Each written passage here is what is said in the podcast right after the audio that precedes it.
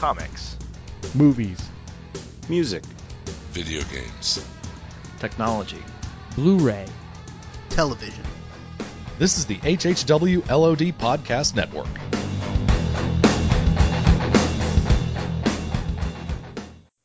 Today's podcast is brought to you by Audible.com. Get a free audiobook download at www.audibletrial.com slash outnowpodcast.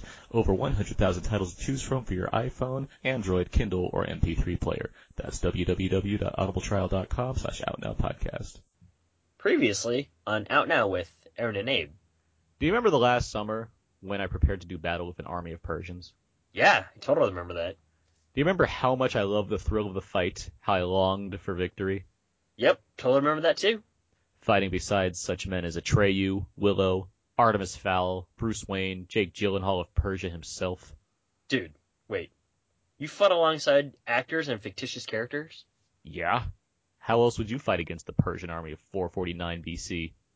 You fought in the Greco-Persian Wars? Yes, Abe. This is what I've been trying to tell you. I thought you were talking about last summer when you complained to the manager of the Persian restaurant we were at about ordering beef instead of chicken. You compared it to fighting against the Persian army. Abe, why would I be so silly as to make you believe that I was so petty over chicken or beef? So you fought in the actual war. Wouldn't that make you like 1100 years old? Time traveling has its perks, my friend. Nope, nope. Heard enough. I'm going home. Not before I kick it to 88 miles per hour. Wait a minute, I forgot my introduction. In, in, introduction, introduction, introduction. Indeed. Thank you very much. Thank you very much, ladies and gentlemen. Ladies and gentlemen, thank you very much. Is everybody feeling all right? Is everybody feeling all right? We are now recording, and this is Out Now with Aaron and Abe. I am Aaron, and as always, this is Abe, hello. Hello. Out Now is a film podcast. Abe and I discussing new movies weekly. We also bring a discussion about the latest movie trailers, box office results and predictions, a callback to past films similar to the main film of the week, games, and other, And fun, other fun stuff. stuff. This is episode 140, 140. Getting closer to 200? Oh, okay. Getting closer to 150 would be a good way to go, but yeah, Oh, yeah, yeah, that too. Yeah, that too. Okay. and uh, this week we were talking about 300 Rise of an Empire, the long-awaited question mark sequel to 300. Can I ask that more questioning? Um, but yeah, we're talking about 300 to 300 plus one. Um, and uh, joining us to discuss 300 ROAE or RE, we we have from JoBlo.com. Recently back from a vacation at Xerxes summer home, it's Jimmy O. Hey, Snake Eyes, time to put Cobra down. Perfect. Hey, welcome. Thanks, thanks for having me. I, I, the rock along. I knew you guys would miss him. For sure. And Yeah. as also joining us, we have from StarPulse.com, debating the merits of the phalanx formation versus naval warfare. It's Jason Coleman. Indeed, indeed. Proud to be here, of course, again with Jimmy O. What is it with me and Jimmy? Why are we always on the same podcast? Get Uh, that guy, get that guy out of here. Plot we- twist, we- you guys are the same person. He, bar- he barely touches horror anymore. We might as well get another horror guy in here to jump on with you. but, uh, Oh, what's up with that? I never do horror. I do kids films now. yeah, like the nut job. Uh, Yes. Anyway, let's uh let's get to some announcement stuff here, and I wanna I wanna let um let Jason lead this one off because uh, he has a there's a very special thing involving him and Jimmy coming up at the end of the month. Indeed, yes. Okay, so uh, last year, of course, we had I think we had talked about it here as well. Was was uh, going to be the Lethal Ladies of Horror Film Festival in October, and unfortunately, it got canceled a week before. Not not my doing, and uh, and really was disappointed that uh, we didn't get a, sh- a chance to showcase uh, the films that we had wanted to do. So um, went uh, up the street, you know, from the Regency Village and the Bruin to the Crest. Um, it's still on Westwood, just past Wilshire. And the theater was built in 1940. It's got an Art Deco theme inside. It's gorgeous. And uh, they said, hey, you can do anything you want here. So, of course, the first thing we decided to resurrect was Lethal Ladies of Horror. So um, we will be doing it Saturday, March the 29th uh, at uh, starting at 6 p.m. And uh, of course, my man Jimmy will be uh, hosting. We'll be doing all kinds of giveaways and prizes and all that good stuff. And, What- uh, what? and so Arrow, Arrow, in the Head is presenting along with Flicks for Fans, which is uh, uh, you know what we're calling ourselves for uh, all the events we do and stuff. But uh, some of the movies are familiar, some of them are new. The familiar ones, of course, are now in its 30th anniversary um, uh, Night of the Comet, which will be in a 35 uh, millimeter print, um, with of course Kelli Maroney and uh, Catherine Mary Stewart. Those two lethal ladies will be there. Christine, the uh, John Carpenter film, will be there with uh, one of the remaining two uh, cars used in the film, the 1958 Plymouth Fury, as well as uh, cast to do Q and A, and the new film replacing Carrie as as uh, um, uh, we uh, we lose Carrie and we grab a, a better film. Little because we did so well with Evil Dead last time, we thought why not throw a little Raimi in there? So we've got uh, Drag Me to Hell and uh, the uh, evil gypsy curse woman Lorna Raver will be there for Q and A. So it's going to be a it's going to be a hoot. It's going to have the same stuff we did before, lots of prizes, giveaways, signed stuff that Jimmy is going to assign to different people when they ask Q and A's. We're going to have pizza, Elvira sodas. It's going to be a hoot. So um, yeah, you can purchase tickets online. It's uh, www.crestwestwood.com, and you can uh, purchase your tickets online in advance. So, and this is a much smaller theater. It's about 400 seats, so you definitely want to get your tickets early because once it once it goes, it's gone. But uh, but Jimmy O, what do you think about hosting Lethal Ladies again?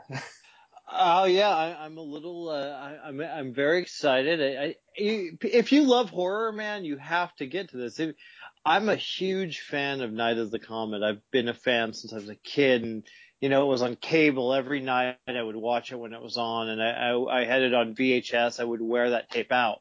I lo- love that movie, and it, it's so exciting to uh, have everyone come out and see it. And I, I love the audience out for these things. For Evil Dead, it was amazing, and they were just great, great, and fun to be around. And if I do say so myself, uh, it's going to be my birthday a few days before. Ooh. So afterwards, maybe we're going to get together. Maybe we're going to get drunk at a bar. That's that's what I'm thinking. I'm, So I'm definitely joining for that. I just want to see. okay, yes, yes.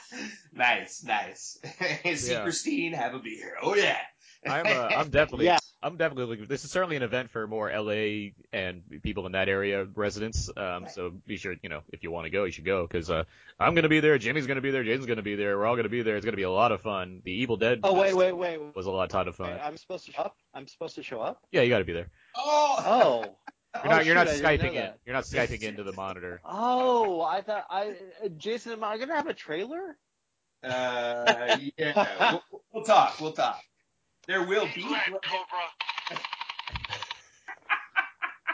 But, uh, the prima donna side's coming up, but there will be cool trailers. Again, uh, one of the things we did with Evil Dead last time was we we played you know really unique, original, interesting trailers. So of course you'll have that too. Before every movie, there'll be weird snipes and trailers and food ads and all kinds of great stuff. I hope So- there are, trail- you- I hope We- there are more Wesley modern Snipes? trailers, more modern trailers that come with Drag Me to Hell. I'll be I'll be curious if there are right, right. Like like like, see. You'll have- like frailty or something like that. You'll have to wait and see. You'll have to wait and see. Well, the cool thing is also Monster Palooza takes place that weekend. So Yes. you're coming in, you know, if you're in LA or you're coming in from out of town, you can go to Monster Palooza on Saturday during the day. And then at night, if you're looking for something fun to do with some, you know, food and drink and whatnot, come at 6 p.m. and come to our event. So it works out perfect. Great. Yep. And then you get drunk with me. No reason not to go. It seems. All right. So thank you for that, Jason. I'm, I'm looking forward to that. And I'll, I'll be sure to put a sh- uh, link to that in the show notes as well, so people can you know get their tickets now. Cool. Um, let's move on to some other announcements here. Um, prizes has been sent out. Um, Whoop, we, whoop. we had our Americans contest um, for you know winning a copy of the first season of the Americans on DVD. We had two winners, and I have sent out those prizes, so they should those people should be gotten received them by now, or you know by the time this podcast comes out for sure. Um, what else?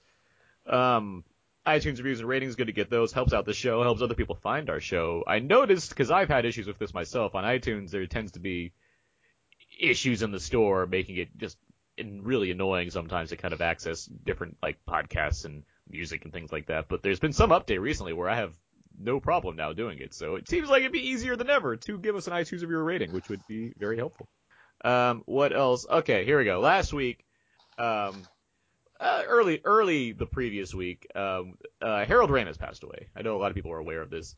Um, Harold Ramis, of course, being writer, director, and, and star in movies of such movies as Ghostbusters, Stripes, and Groundhog's Day, among others. And um, I I'd like to I'm, I'd like to think that all four of us are big fans of Harold Ramis and what he added to the comedy world. Um, but we you know we over we overlooked mentioning it just because we were so kind of into the Oscar spirit last week that I wanted to take some time to you know uh, you know shed some light on this fact and uh, perhaps uh, ask you guys uh, what your favorite favorite Harold Ramis uh, involved movies are. Uh, well, you know, for uh, you know, for me, uh, you know, uh, obviously Groundhog Day is a great movie in, tr- in terms of his directing and stuff. But you know, Ghostbusters is so iconic to me because that character was so interesting and odd and just and out there, and and you can quote the lines, his lines, and you remember them and stuff. And and I, I showed it to my kid, and he rem- that was his favorite character. He remembers the lines that Harold Ramis did. So I, you know, for me, that that great comedian, great writer, but you know that character and creating that character is uh, will always be the coolest for Harold Ramis for me. Uh, for me, I think uh, if I remember correctly, actually, I saw Stripes, and I, it was one. It was rated R, so it was a big deal because I was very young when I saw it, Mhm. and I I loved that movie still today. And it, you know, it had Harold, it had uh, Bill Murray, it had PJ Soles, fresh out of Halloween. And uh, I was uh, I, I just I was so funny, and he he just yeah, Ghostbusters, Groundhog Day. I mean, the guy's career was amazing. It's just so heartbreaking. SCTV, Yeah, man. You know, so yeah, it's it's. Just, thanks for bringing me down. All I'm saying, you brought me down, man. Completely meant to do it. Yeah. yeah. Abe. Definitely love Groundhog Day. It was actually just playing in theaters last month, I want to say, or something like that, as like a retro film. Nice. Um, and then yeah, I, I was a big fan of Ghostbusters growing up too. Um, I was always afraid of uh, his glasses because I had glasses. So I was like, I guess I'm that guy. And lastly, I, s- I remember he had the uh, that stupid cameo in, in Orange County. I was like, is that Harold Ramis? 'Cause He, he does drugs in that in that movie, and he gets really high in order to get Colin Hanks to uh, to Stanford. I was like, yeah, go Harold Ramis. Yeah, um, Ghostbusters always stands out for me as my favorite kind of film involving all of those guys, really, him and Bill Murray and Dan Aykroyd. But um, yeah, I'm a huge, I mean, I'm a huge fan of all of a, lot, a good majority of his kind of 80s and uh, early 90s work. All but uh, during Christmas, I actually uh, rewatched uh, The Ice Harvest, a movie that I really enjoy, um, which was not his last directorial. I think yeah, I believe Year One was his last directorial feature, but um, Ice Harvest was a it's a it's a, fun, it's a good dark comedy that I really like. That uh, kind of really really just kind of stretched out his abilities as a director, like where he could kind of go between the different kind of fantastical comedies versus his more grounded comedies and something like that. So it, I mean, there's a lot of great things that Harold Ramis provided the world of comedy, and it was yeah, it was a was a shame that it was a that he that he's you know now gone. Yeah. But, uh, Yeah. well, uh, yeah, uh, you know. Locked and ready to rock. Exactly. that's what that's what Bill Murray said at the Oscars about it. Yes, he Uh, did. That was a good little aside that he had, by the way. Yeah. Yeah, that was great. What? The Rock?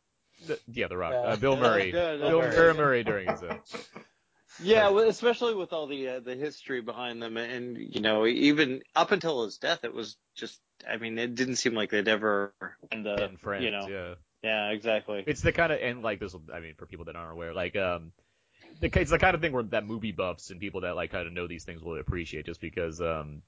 People, people in that kind that know about this know that like Harold Ramis and Bill Murray just kind of stopped getting along, especially during Groundhog Day. There was kind of a big rift between it's, or at least that's what kind of was publicly noted as like there was a, a rift between the two, and the the fact that Bill Murray went out of his way to kind of shout out a person who you know was his friend and you know partner for a, a good portion of their you know both of their careers. It was nice to hear that you know live in front of a giant audience or Indeed. recognizing the man.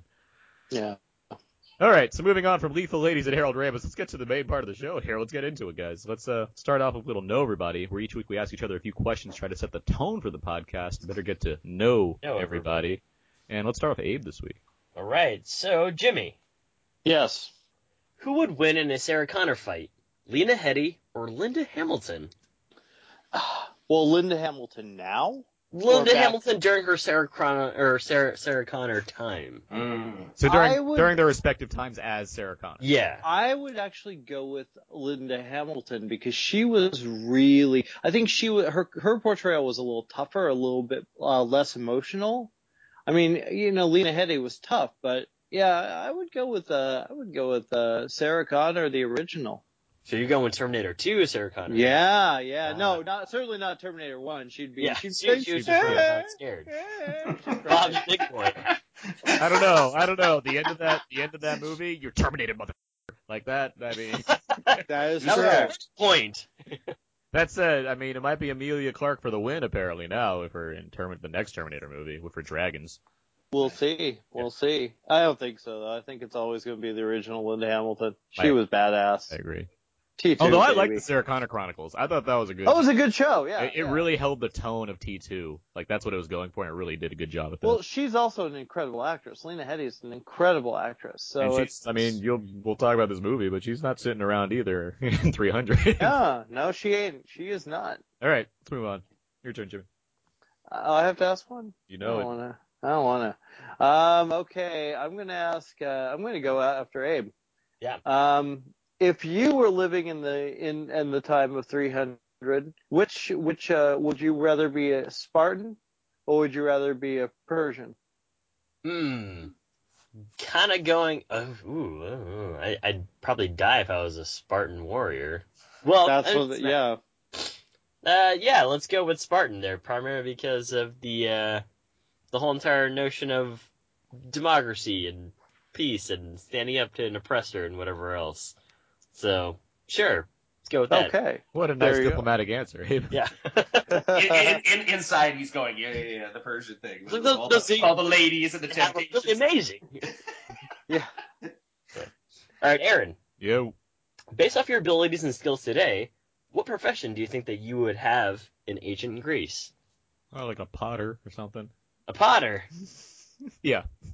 Nice. I like that. You know, people need pots and vases. Yeah. I, I or eh, what you know, if I had like a big tablet and like Not- a chisel, a- like and like yeah. a big chisel. What? Like yeah, like a like a I'd be like a I'd be like David Wenham's character. I'd be like an oral history narrator guy, like kind of rally Uh, rally the guys and then like sit back, that kind of. You said you said or. I did, I Oh. did, I said that. Jason, Yes. you, you you, you've been known to read a book or two, right? Right, yes. Uh, Jason. is there a is there a Frank Miller uh gra- graphic novel that you'd love to see come to life? You know, 300 was it for me, man. That was the one, you know, and, and Sin City was great too. So, I yeah, it's a tough one. I mean, all the one, the great ones have, uh, uh, have been tapped into. So I, I, I'm, I'm always looking forward to what he's going to do next. But, uh, but for me, it doesn't get any better than his, his screenplay on RoboCop 2 and RoboCop 3. What are you talking about? Those are those are amazing amazing movies. What Well, what, what what what about the spirit, man? Shut up, Jimmy. Spirit too. The Spirit's like one of the worst. The Spirit. I, so I saw the Spirit when I got. I was in Israel uh, back in 2008 when the Spirit came out, and I got back, and the Spirit was the first movie I went and saw, and that was a miserable experience. it it didn't help that I was kind of jet lagged, but the the fact that the movie's just god awful that really didn't help. yeah, it was really bad. Okay, so uh, Jimmy. Okay, so uh, Frank, Frank Miller worked this week. So uh, which one? Which one's the Jimmy O favorite? 300 or Sin City, and why? Ooh, that's a good. That's a hard one because I I really enjoyed both for different reasons. Right. I I'm I, I might be a little more partial to Sin City just because I I really liked Elijah Wood's psychopath, and I really liked Mickey Rourke in it. I had fun with those characters, but uh, yeah, I, I would say I'd go for Sin City and and and boobs, It's lots of boobs. it's more Carla Gugino. Oh my god. It's Yeah, more of a um. It's it's more of a, an acting candy bowl in Sin City than it is in 300, which Well, it's it's more than just an acting candy bowl. It, it's a flesh fleshy bowl- fleshy you know goodness bowl. Jason, Mm. what is- what is your favorite Eva Green movie? I'm, wait, I'm waiting for Jason to say Dark Shadows. Yeah, there you go. Dark Shadows is awesome. Uh, you mean like her performance or the movie itself? Uh, let, let's go for movie itself and then her performance. Kingdom of Heaven. I mean, Casino Royale, definitely. That's Yeah, for, yeah. That's for Lynn. Yeah, I mean uh, that to me that, that you know that, uh, that that's that's my favorite. So you know, not only for the for her performance, but the film and everything else in it. It was- So Yeah. yeah, I would go Vesper. Yeah, Dreamers. Casino Royale. Okay, Abe, Abe. Yeah. Okay, so um, now now you've got uh, you know uh, there's you know some really good 3D, and I, I did see hear some people saying you know it's some of the best 3D they've seen in this in this particular outing. So what's uh what's been your favorite film that enha- was enhanced by 3D and why? Hugo. Boom. That one was amazing. That 3D was not like any 3D I'd seen before where they're just throwing things at you like My Bloody Valentine 3D or whatever else. It's uh it used the camera work to its advantage and just enhanced my, my experience with it. It was it was great. And it also it informs the narrative in terms of having one of the earliest filmmakers using special effects being combined with the latest and greatest special effects. Like it's such a it's a great comment on the use of special effects in cinema. That that's something I really love about Hugo. Nice. No other questions for me. I think you have another one, Aaron. I do, and I'll ask this one to the crowd, I guess. Uh, do you guys have a favorite helmet worn by a character in a film? Uh, helmet. Mm. Thor. I like Thor. No, for hey, hey, for for me for me it's got to be the football helmet that Jack Nicholson put on in Easy Rider, man. Oh, you know what The- the be- the best helmet is? Um, did you see Orgazmo? yeah. That the the the the one with the dildo. That was hilarious. yeah, the, the, the, the helmet on Chowder Boy. Oh yeah. Yes, Chowder Boy.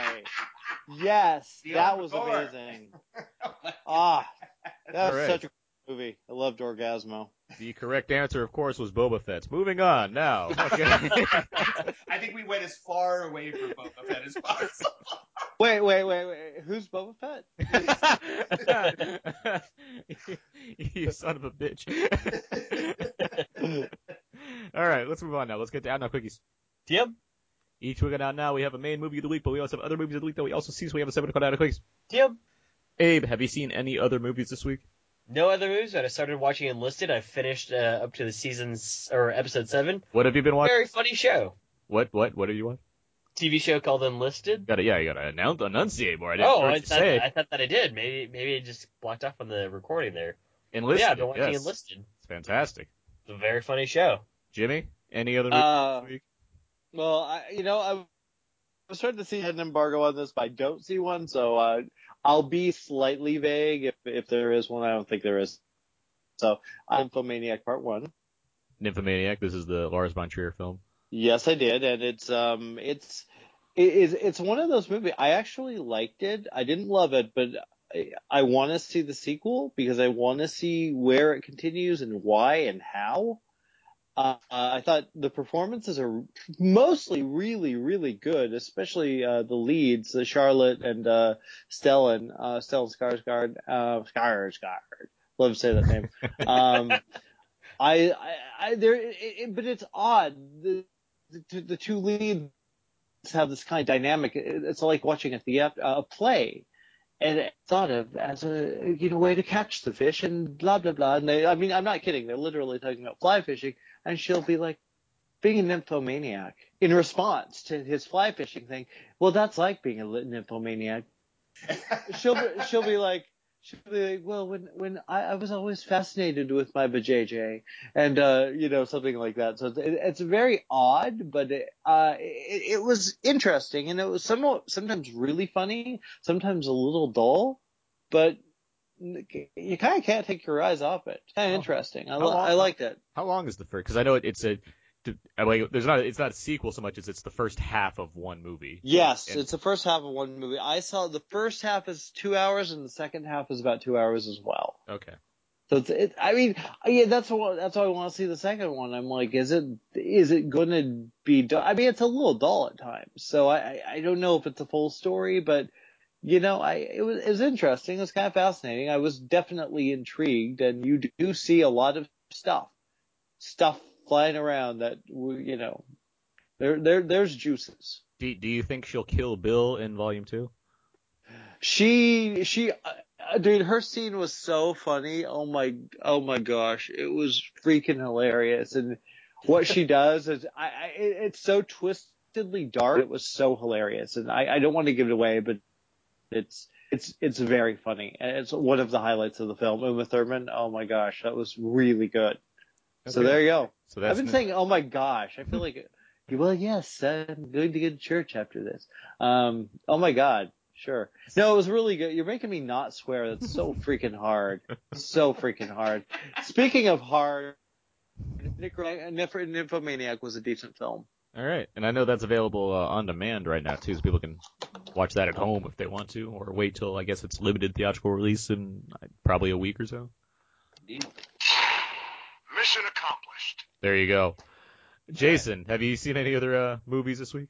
Uh, well, the one I'm, um, I've seen something, but the one I'm, we're, I'm looking forward to actually to going with with Jimmy to on Monday, a couple days from now, is um, uh, the second Raid film um, Oh. following the Raid Redemption. So I'm really looking forward because the the original Raid Redemption was on my top ten list. So I'm I'm hoping if it even has like half of what the original Raid did, I'm I'm, I'm stoked. I'm ready to go. So um, the one thing I did watch this week was I watched um, this uh, Van Damme film. Uh, it's called Enemies on DVD and Blu-ray coming out. It's it's called Enemies Closer, and what's so funny about it is that literally Van Damme's all over it, but he's almost like the bad guy in the movie and kind of a sidebar, which is kind of funny. Like uh, they're really cashing in on him. What it actually is is Tom Everett Scott and Orlando Jones playing, okay. play- Orlando playing- Joe. like, yeah, playing guys that hate each other that then have to fight and go against Van Damme, which I actually found kind of like not horrible. So I was, I, I actually liked it for them more than him because uh, Van Damme's in it and he's all, he's all wacko and over, like you know how over the top Travolta was in Broken Arrow. This is like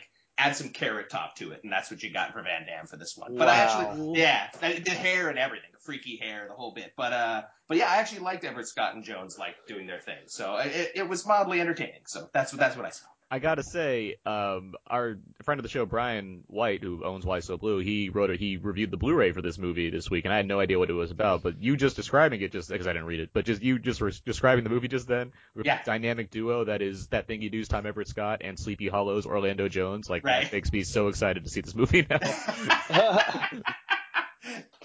exactly. Between that and Welcome to the Jungle, which I liked, I, Jean Claude Van Damme is having having quite the year, it seems. Yeah, he's doing some. I mean, he's at least he's going out there. I'll give him that, man. He's reaching. So. Um, I've seen a few things this week. I saw Mr. Peabody and Sherman, which yes, you Uh, did. Oh my god, that, I saw that crap too. which got good reviews, and I was one of those because I thought it was quite funny. Um, It got, it got, yeah, yeah, it got about 73 on Rotten Tomatoes, which I don't get, but oh well. it's pretty strong. Wow. But, uh, Wow, I was just yeah. like kids movies. Holy mackerel! No, Uh, I don't like all kids man, it, because it's so convoluted. It, it, it, it, I don't know who it's made for. My my my kid was bored. The only people who were laughing were 30 year old men with glasses. Oh, I'm like, really? well, yeah, It we're all sitting in the press okay. screening for the film. It, no, there were, there were kids there, and I, I heard kids kind of. Eh, I didn't hardly heard any kids laughing at all. I, I don't know who that was made for. It, well, it's not a terrible movie. Pharrell is great. He, he's got a great voice, but it's just it's like they add this, this little sappy. It didn't have the kind of spark and the fun the short. It was just I don't know. It wasn't any fun.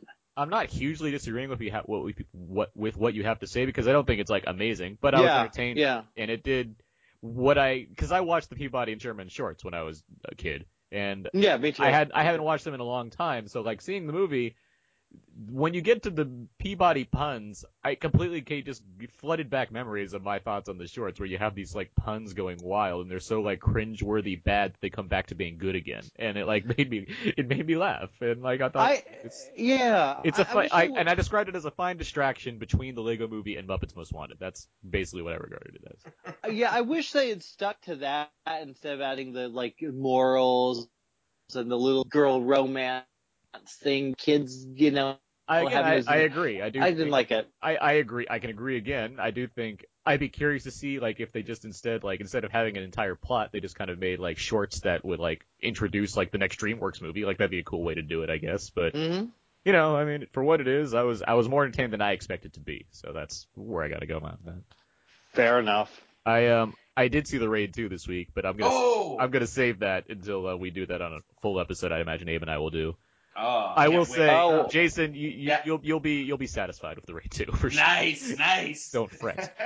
Um, there and I I rewatched the Raid Redemption last night. Uh, Right. both of those movies just have things I haven't seen before in action movies, which is Yeah. always an impressive feat to accomplish.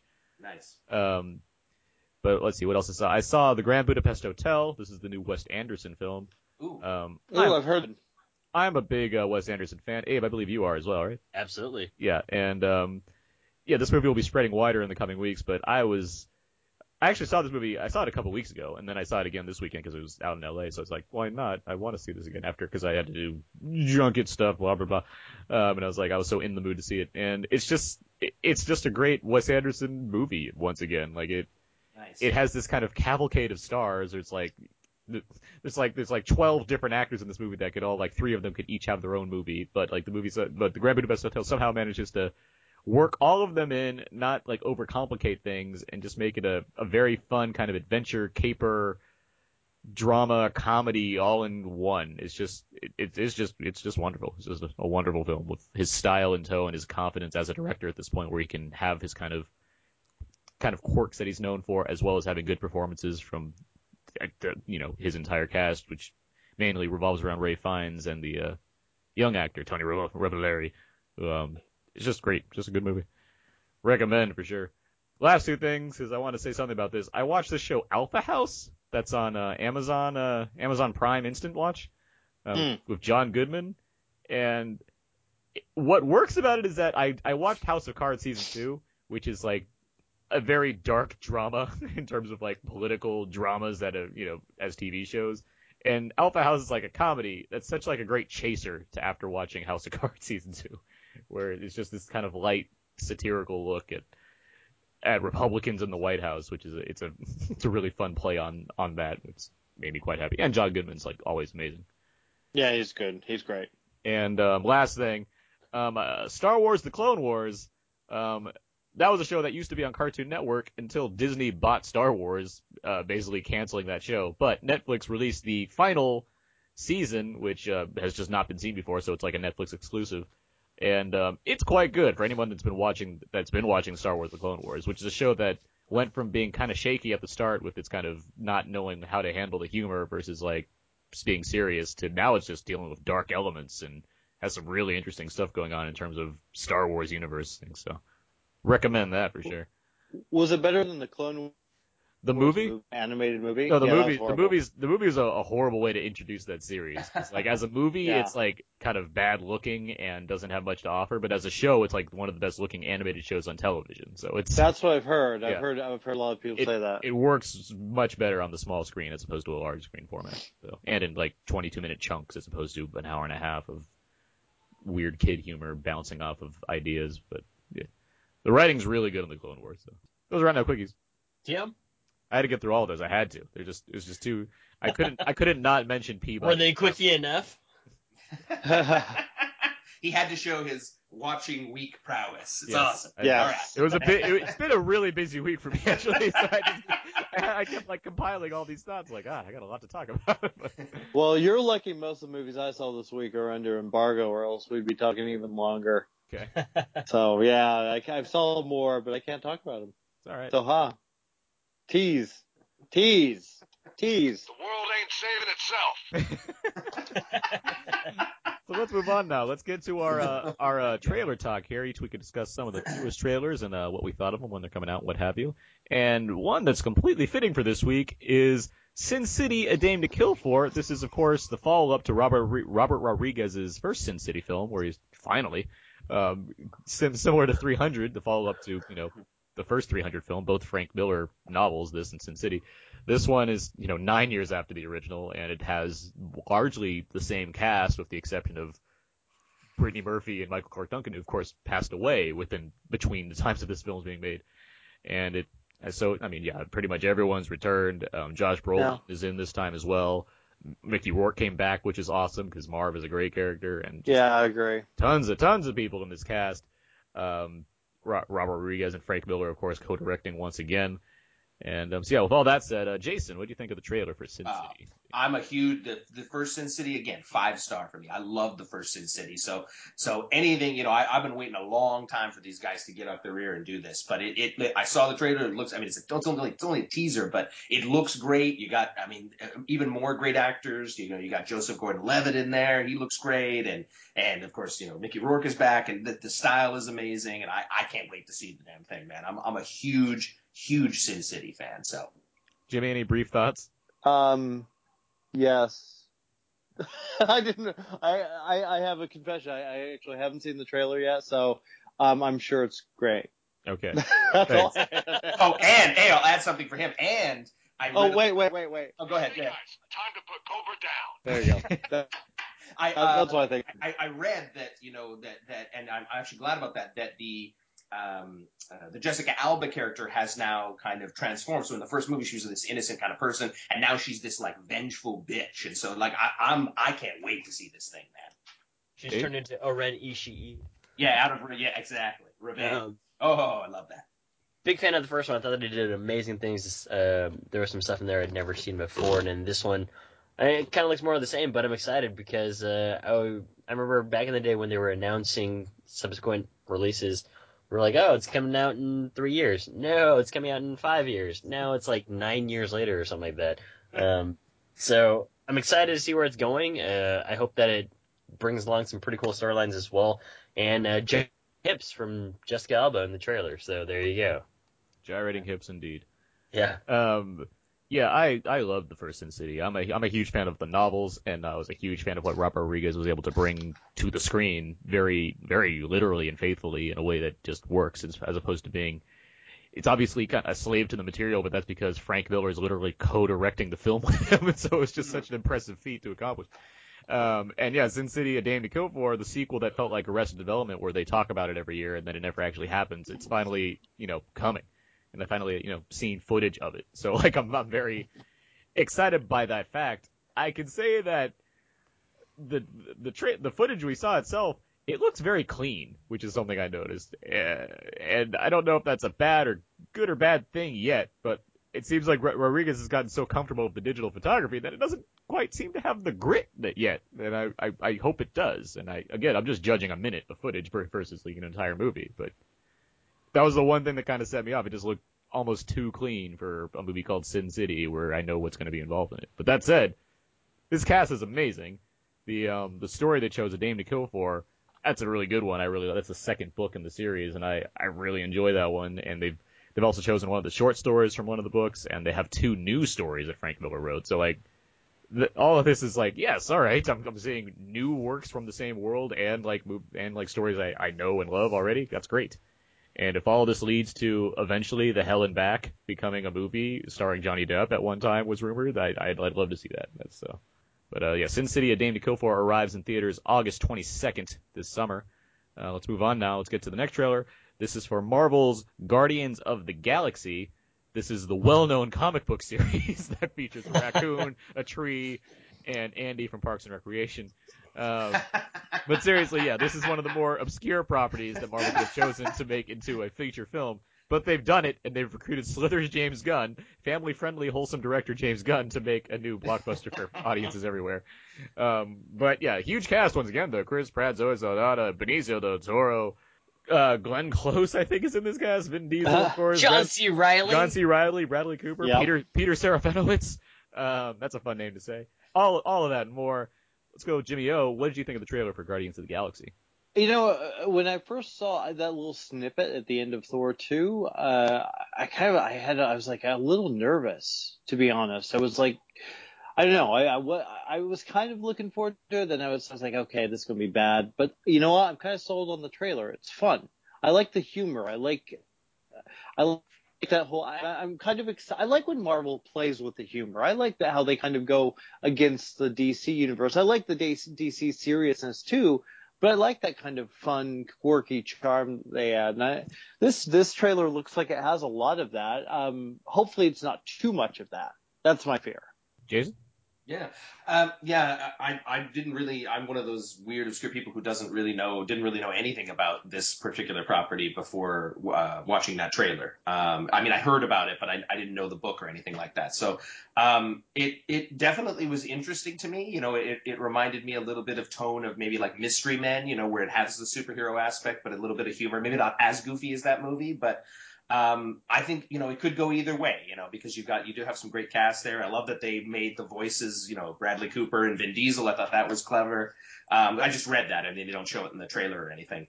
Um, but uh, James Gunn, you know, it could be it could go either way. You know, it could go the way of Slither and be fun. Could could maybe maybe it, the humor might overshadow the superhero thing. So I, I would definitely I would definitely go see it.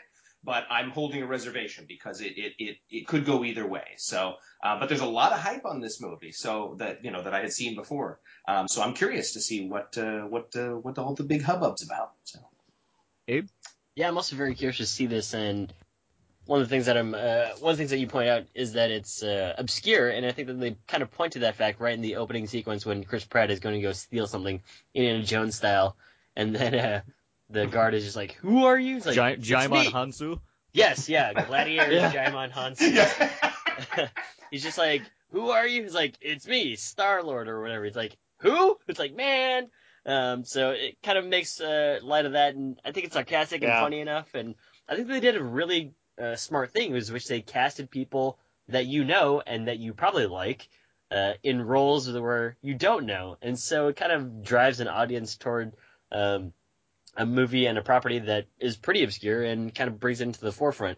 The other thing I would say is that Marvel Studios has not been messing up lately, and I have no reason Nope. to believe that they will mess up. So there you go. Yeah, I'm a big fan of this trailer. I um, besides bringing "Hooked on a Feeling" back into the populace, I mean, it just does a great job of um, of setting up exactly what kind of tone this movie needs to have. Like it's light on it's light on plot for obvious reasons because it's just you know basically a teaser, but it um it just has a lot of fun showing off like what you're going to ex- what what to ex- what to expect and anticipate from this film.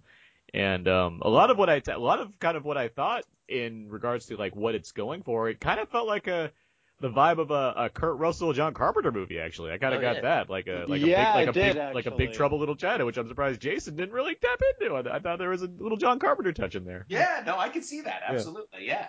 But um, I think Chris Pratt is just a great talent who's been obviously up and coming in terms of getting higher profile roles in recent years, and I just I love him in everything it seems. So like I, I can't wait to see him kind of headline this movie that also features Bradley Cooper as a talking raccoon. Yeah. Um, and, and and Vin Vin Diesel is a big whatever. The, yeah, the the, the. Iron Tree. Yeah. Uh, but yeah, Guardians of the Galaxy looks like a lot of fun. I'm a James Gunn fan too. I love Slither. I love Super. His script for Dawn of the Dawn of the Dead remake is fantastic. Like I, I, I, I mean, obviously his trauma work as well. Like I, I'm a, I'm a big fan of James Gunn's prior cinematic um, exploits. So we'll see how this goes for sure. I like risky moves from Marvel for sure. That's uh, probably the riskiest move they made since like the first Iron Man movie, if anything. But uh, Mhm. well, with all that said, uh, Guardians of the Galaxy hits August 1st this summer. Ooga chaka. All right, so moving on. Let's uh, let's get to our main film review for 300: Rise of an Empire. Only the gods can defeat the Greeks. You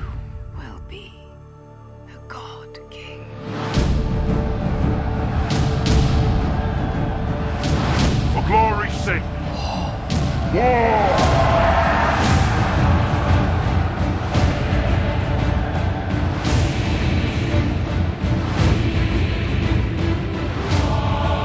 Today we will dance across the backs of dead Greeks. She has sold her soul to death himself. She's going to bring all of hell with her.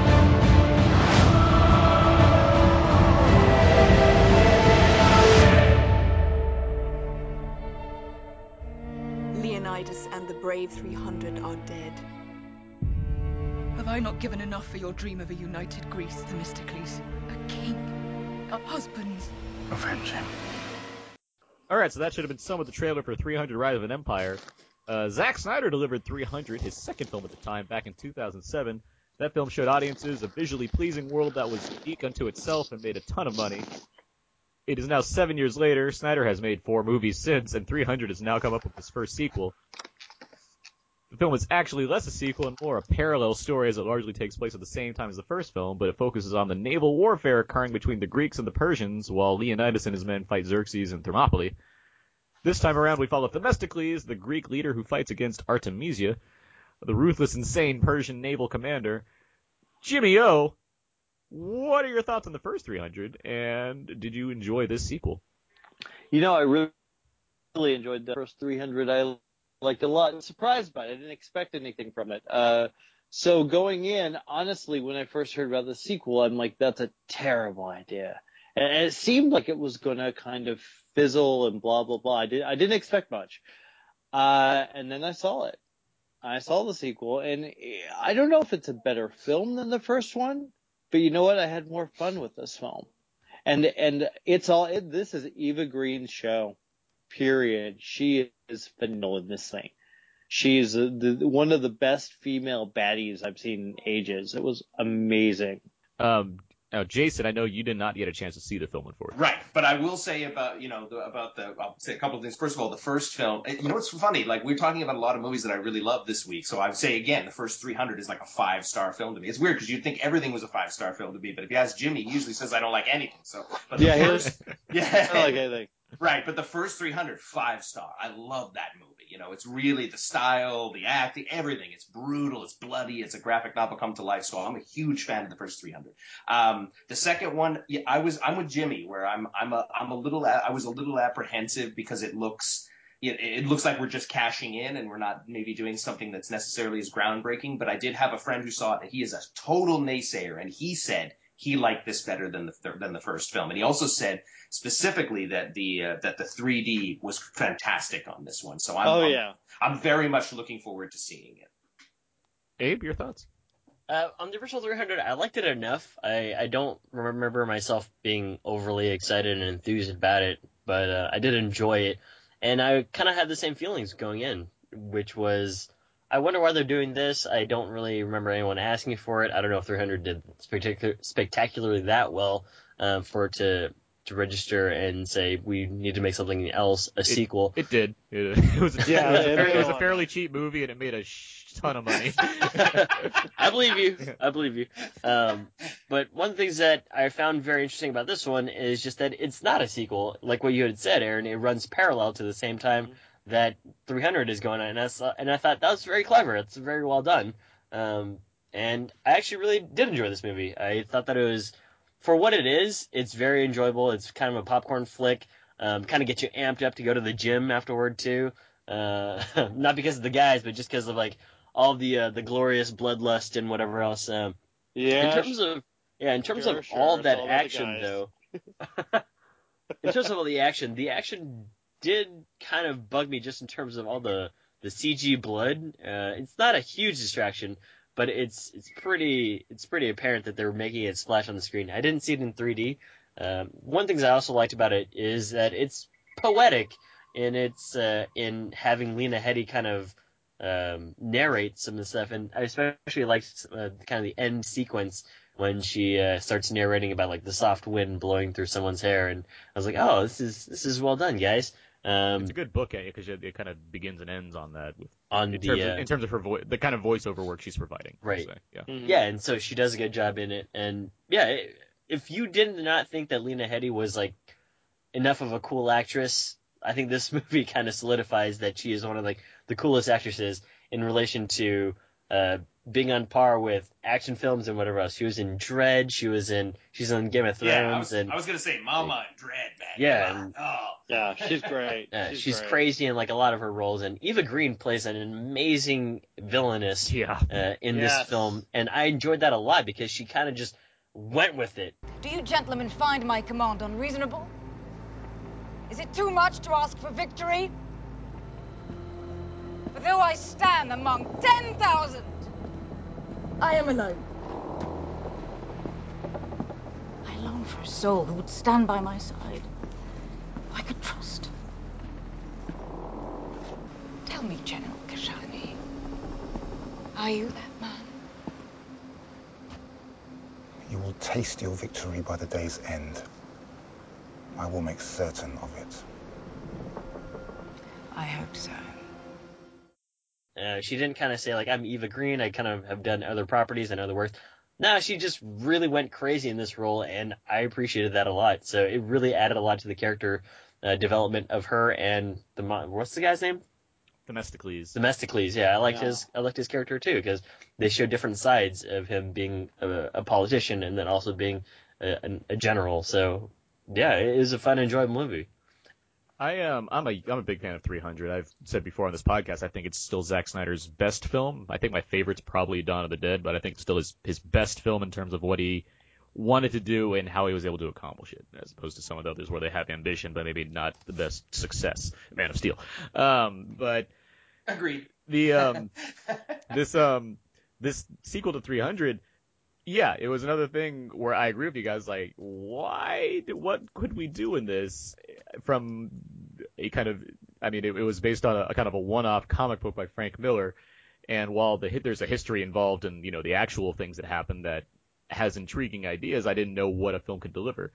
And something that I've always enjoyed about the actual history of the story is the Themistocles character because he has some crazy adventures of his own that occurred in Greek history involving these kind of Persian wars against the Greek. And I thought, knowing that that was going to be the lead character going in, I was like, oh, that could be an interesting way to go. And this movie really delivered on that. Um, I think the story, what I enjoy about the film from a story perspective is that it, it, it delivers on more complexity than the first 300, which is very straightforward.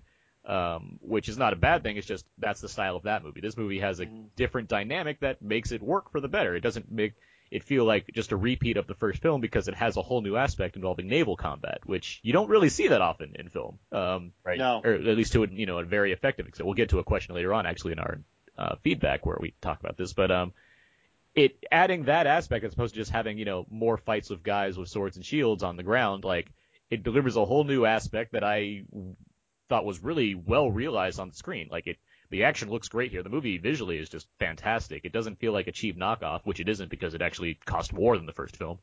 But um, it's just it really delivers on giving you another side of the same war as, as opposed to being you know direct follow up. So it has that kind of the little interlockings that connect this film with the first film, while also being more complicated. It has a great villain in Eva Green. Eva Green's just absolutely freaking fantastic in this movie. She's Yep. just going for it, and it's it's great to see that kind of performance delivered on screen. Um, and you even, you know, you it's not even like she's just a crazy person. You get a great backstory on her and why she's the way she is, and why she, how she kind of, how she's more of the leader in charge than Xerxes is in ways and things like that. Oh, she absolutely. I, she she she made that character likable. Yeah. I kind of I was rooting for her half the time. For, yeah. And um, at the same time, um, what's his name? Stephen Stapleton as uh, as Themistocles. He's obviously not as kind of rallying as Leonidas is because he's not a Spartan. He's not. That's not who he is. That's not what that Right. character needs. But I liked his. You know, he he's a tactician, and it's neat to see kind of that side come out in Abe, as you said, as the the politician in him and in the warrior is, and you see kind of more complexities in him and the Artemisia, Eva Green's character, which are just you know awesome to see happen. And yeah, the movie just looks amazing. Like the production design's fantastic, the blending of CG and uh, the practical effects, the choreography of certain scenes. There's a lot of great like long tracking shots of action taking place. There's a lot of times where yeah, um, what's his name, the director Noam Murro, his second film, like he kind of outdoes Snyder in a lot of instances, and it's I had thought about that too. it's Wow. uh, it's That's just really. Yeah. If I had any complaints, it's that the dialogue is very perfunctory in a lot of places. It's not like a movie that needs to get praised for its scripting in terms of people talking to each other. Uh, but- No, but it, yeah, it doesn't need to be. I mean, that's not what those made for. Exactly. Yeah, and like so, it, yeah, ex- I I agree with you. And um, Yeah. to that extent, like yeah, the movie works. I don't know if it's necessarily on par, just because it's it's not showing us something that's completely new. I guess, given that that aesthetic's been obviously was in 300 and it's been used since then in shows like Spartacus, which I love, and like other similar kind of media. But at the same time, it certainly isn't you know a throwaway film. It's a it's a very very strong action follow up to the first 300.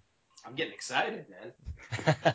Uh, certainly, uh, you described the, the backstory of Eva Green's character, and I, I really like how they, again, they went into that and they kind of showed you that this is the these are her motives, this is what she's all about, and instead of just saying, yeah, she's a she was a, a Greek and now she's on the Persian side, it's like no, she was basically Blah she- blah blah blah blah blah blah. Yeah, and, uh, all that stuff. Yeah. Then this is the way that she. This is why she has such hatred toward the Greeks, and uh, you know, someone was kind enough to take her in, and that person just happened to be a, a Persian, and now she fights for the Persians. And um, one of the things that you had mentioned too is that uh, Them- Themistocles, he's he kind of brought something up that I didn't see in the first 300, which is the arrogance of the of the Spartans. Um, and yeah.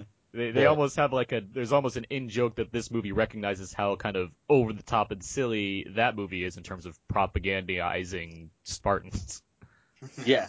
Um, and it was just like, hey, look, these guys are like, they're kind of meatheads, and you know they're not going to join us, but at the same time, I know what they're doing, I understand it, and if they fall, they fall, and I'll use it to everyone's advantage. Um, and it kind of worked out that way. So it, it was just, interesting. I- And I went back and watched clips of 300 yesterday, and I was like, yeah, they kind of are like uh, pompous and and very uh, very quick to, to fight and very uh, like high blooded, high uh, whatever else, hot blooded, I should say. So Oh yes, born and bred to fight. So- right. Oh yes. What's your profession? Like, They, they, they throw out the babies that are not good That's enough right. to be Spartans. Yeah, Like, yeah. Right. They only give spawn to Spartan. Except Oh. one. Yeah. Well, kind they did- they kind of did, but he still survived. Yeah. Yeah, that's right. what I what I like like a lot of this cast like besides Gerard Butler and Michael Fassbender, you know the the two biggest stars in the first 300. Michael Fassbender seven years ago we all knew who he was, right? Um, th- this um this movie has pretty much everybody back, even from like the messenger who gets killed in the first movie, he's who was plays Doctore in the Spartacus series, to like um Ephialtes, the the uh, kind of disabled character, the you know the the the, the, the what's it called? The- Hunchback. the Hunchback, thank you. Mm, was gonna say Mongoloid. I was like, that doesn't sound right. Uh, but kind of. Um, like everybody, and of course David Wenham and Lena Headey, like and Xerxes, of course. They they all like come back, and it, it's a nice way to. It's a nice way that it fits as like an, a side movie to this movie, since it Yeah. it's not like a a full on sequel. It's more of a this also happened, and there's Right. characters that connect to both. 3D is great too, by the way, in this movie. Is like, I- it? it's, Yeah. I, it's rare that I'm like, yeah, 3D, but this movie really delivers on like making something happen in every scene. Yeah, Although I it does feel it does feel like it's very hard to breathe in that time, given that there's ashes and embers in every scene in the movie. Yeah, I, And I it- specifically wanted to see it in 2D, but after I heard, after somebody told me the 3D really, you know, made the movie, I was like, I'm definitely gonna go see it in 3D. So And you can't beat that sex scene. I don't. That, that's it's a yeah. one of the hilariously awesome sex scenes I've ever Nice. seen. That was hilarious in a good way. It was fun. it yeah it uh it finds a way to work itself in obviously it's I guess gratuitous would be the word, but not in this kind of movie. Yeah. it it fits. it fits for what it's Yes. trying to accomplish. Absolutely, it was Good fun. soundtrack too, really thumping soundtrack by uh, Junkie XL. I never Yeah, yeah, yeah. noticed the soundtrack in this one. It was, Oh, uh, it's good. It, I like the I like the soundtrack actually this time. I, I like the score here better than the original 300, 300 to be honest. the first one It had felt a, more. It- this one had a little. The first one had a bit more of a, like, I guess, like kind of a Middle Eastern tinge to it. This one, Yeah, this one's more straight up kind of like war action, modern, not modern day, but like um, modernized kind of themes.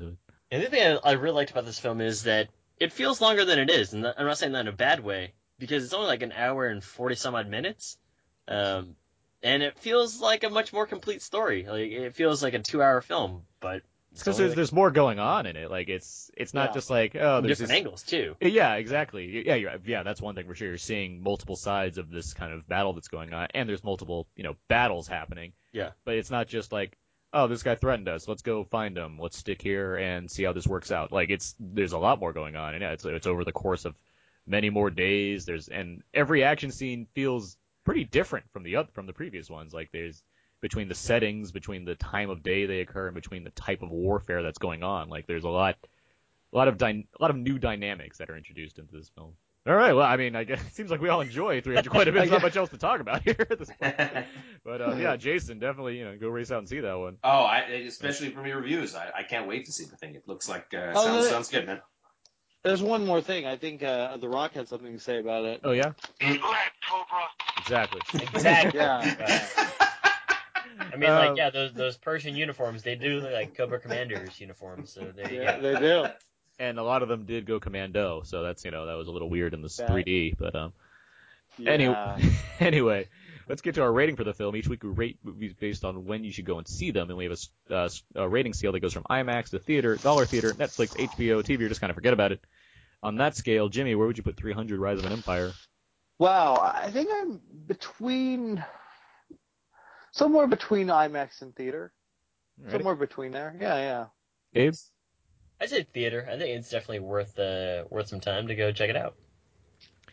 Yeah, I, I would say theater as well. Like it's it's it's worth that amount of money, and and I, like it it always pains me to say in 3D, but this movie I think deserves that 3D like treatment. Like it it is a universe fitting of that format, and it actually delivered on it. So Could I could I say like bargain matinee IMAX? Would Yeah, Barnes work? bargain matinee. That, that's yeah. That, You've that's used- what I would do. You've used your you've used your AMC points or your Regal points, so you have like a like a Yes. free like half off ticket or something like that.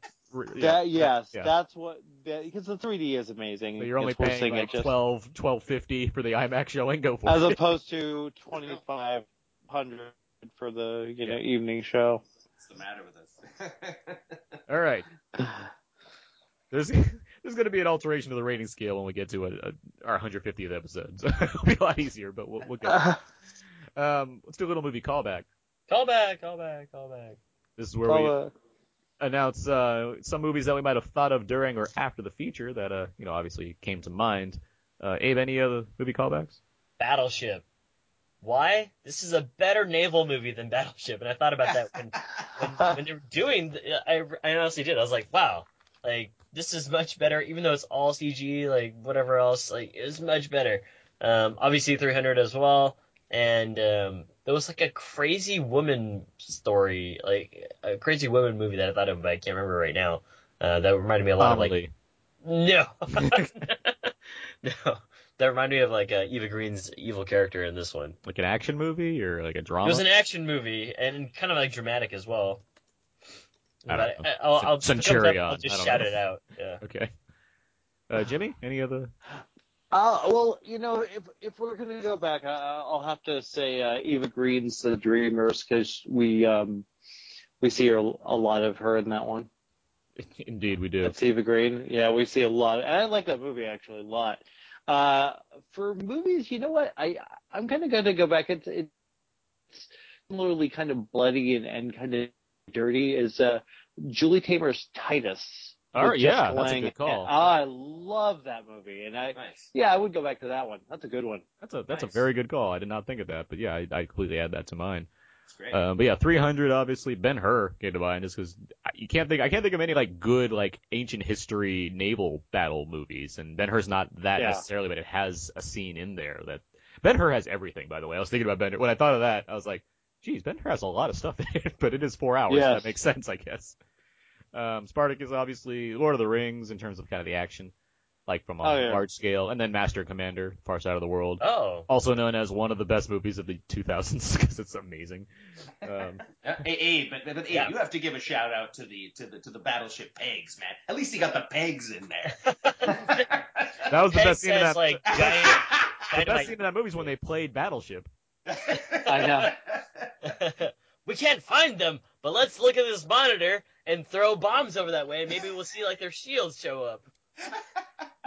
Oh my god. I remember Jimmy's face when we got out of Battleship. He was so like, God, that was loud. Yeah. I still have a headache from that movie. I really hated that film with passion. Oh my god.